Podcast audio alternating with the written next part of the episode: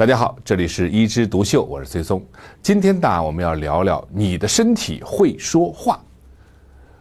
我们这个专题呢，将要谈的是心理的压力、心理的问题、心理的障碍、心理的疾病，它都会转化为你身体的各种不舒服，乃至于身体的疾病。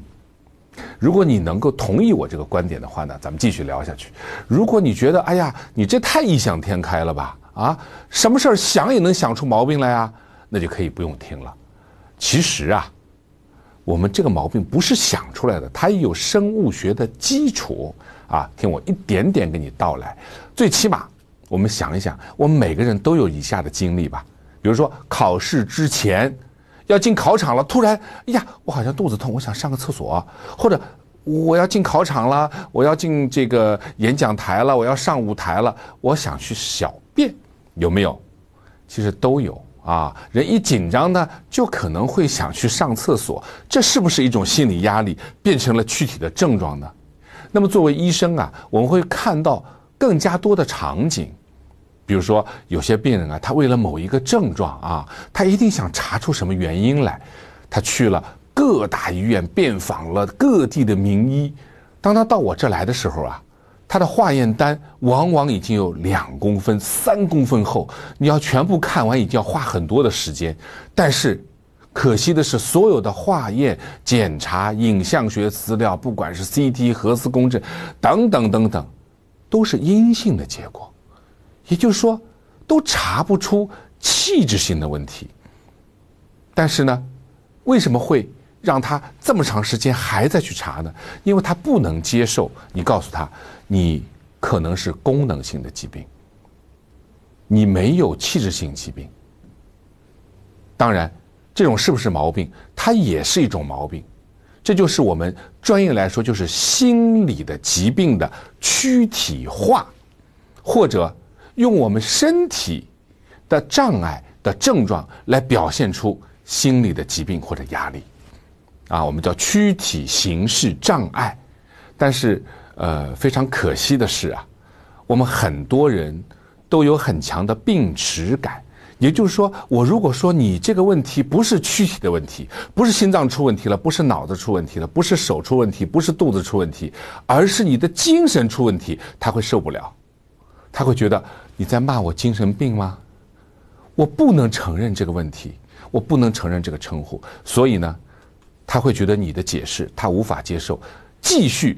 辗转于各大医院、各科室之间，啊，以至于呢越来越延误病情。所以我们说他有没有疾病？他有疾病，他有没有痛苦？他有很强的痛苦，甚至比器质性的毛病的痛苦啊更多的多。但是作为中国人，我们在表达情感方面，往往是有障碍的啊。我们有时候不能很好的去表达。啊，对妈妈说声我爱你，诶，也是非常的难启口，所以很多东西都会压抑在心里面，我们叫抒情障碍。而这个抒情障碍呢，就让我们的很多心理的问题潜伏着，不以情绪，或者说情绪虽然有啊，但是不是主要的，而是什么呢？你的身体开始说话，代替。你的情绪作为一种宣泄，表现出各种各样的症状，而这种各种各样的症状呢，往往又不被人们所接受，啊，我们不能理解它，或者说医学查不出原因，所以这种人非常的痛苦。所以我们说，今天的第一个关键点，就是医学无法解释的症状。如果呢？你看到了这些情况，或者说自己有这些的问题，你要考虑我是不是心理的问题引起的躯体形式的障碍。那么这里呢，我们先讲一个最常见的症状，就是胸闷。那么胸闷有哪些表现呢？第一种就是什么呢？在密闭的环境下，它不能待的时间长，时间一长就会胸闷，就要透气。啊，比如说我碰到一个白领，他在一个会议室，如果开会超过二十分钟，他就得想办法出去。他说我要开个窗透个气，要不然闷死了。或者呢，借上厕所机会呢，要出去透透气。他觉得在这个房间里面氧气不够了。但是不是所有人都这样，就他一个人这样，他觉得很痛苦。那氧气真的不够吗？我们又不是身处在西藏啊，空气稀薄，我们氧气足够，而且呢，我们的房间不可能是不透气的啊。但是他就觉得不够。还有呢，他晚上睡觉的时候呢，不管再冷的天，他非得把窗子留条缝，他觉得不留一条缝呢，氧气就不够了，他就会胸闷，半夜里会闷醒。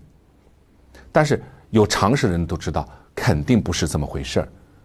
后来呢，我们经过耐心的解释啊，他接受他是由于工作压力大，有一些焦虑的情况。那当他的焦虑情况经过药物和心理疏导以后，有所缓解了以后呢，这种胸闷也就消失了。还有一种呢，比这个更加严重一点的是，他胸闷还有点胸痛啊。我们经常会碰到，那么年轻的女性也更多一点，还有中老年的妇女也会，她会觉得自己胸痛。而你知道，胸痛它会指向什么疾病呢？往往指向心肌梗死啊！我在以前的节目当中也说，要重视胸痛啊。但是这个胸痛，他做了很多次的心电图，乃至有些人不光是做这个 CT，做了冠状动脉造影，我们插管子进去，有创的检查做过了，做出来血管完全是好的，但是就是痛啊，怎么办？而且这个痛呢，也不是跟他的运动有关，他就觉得，哎呀，我是越是夜深人静的时候啊，越是痛的厉害，有时候碰着就痛，哎。你听到这句话，你不妨去碰一下他的胸壁，你一摁呐，发现哦，他马上就缩一下，原来他的胸壁有压痛。而这个胸壁有压痛啊，往往发生在哪里呢？发生在胸骨左缘，就是我们当中这个骨头的左边啊。我们有很多肋骨和当中的胸骨相连接，连接点在上面数下来，第二个连接点和第三个连接点乃至第四个连接点，这个地方就特别的痛。这种毛病啊，如果我们分散到各个科，它有各种名称，在内科呢，我们叫 Titus syndrome，泰特斯综合症。也就是一种呢无菌性的肋骨的炎症，那么到骨伤科就叫肋软骨炎啊，到风湿科呢，他说你这个叫纤维肌痛综合症，到了精神科，他说你就是心理疾病引起的躯体形式障碍。那为什么这么多人都没有查出来呢？因为大家想到胸痛以后，都会想着做心电图啊，做各种的检查，没有想过你有没有去摁它一下。而我经常说。来，我来摁一下局部。如果摁下来，哇，那么痛，其实就是局部的发炎。说，哎，我也没碰过呀，也没有做运动呀，我也没有健身呀，为什么会痛呢？你跟他解释说，因为你的心里的负能量太大了，集中在这里体现。但它为什么体现在这儿呢？因为左边胸痛，我们更容易引起恐惧，因为左边胸痛可能想到的就是心肌梗死，而心肌梗死可能代表着什么呢？就是死亡，谁都怕死嘛，所以那这当然是我一个啊呃简单的解释，但是我们会碰到很多这样的问题，这样的问题我们往往就会提示说，哎，你最近是不是心理压力特别大？你最近是不是没有睡好？你最近是不是有些焦虑或者情绪的不良？我们从这个身体说话的角度来探究人内心的奥秘。给我们一个信号，让我们呢能够重视这些人的情绪。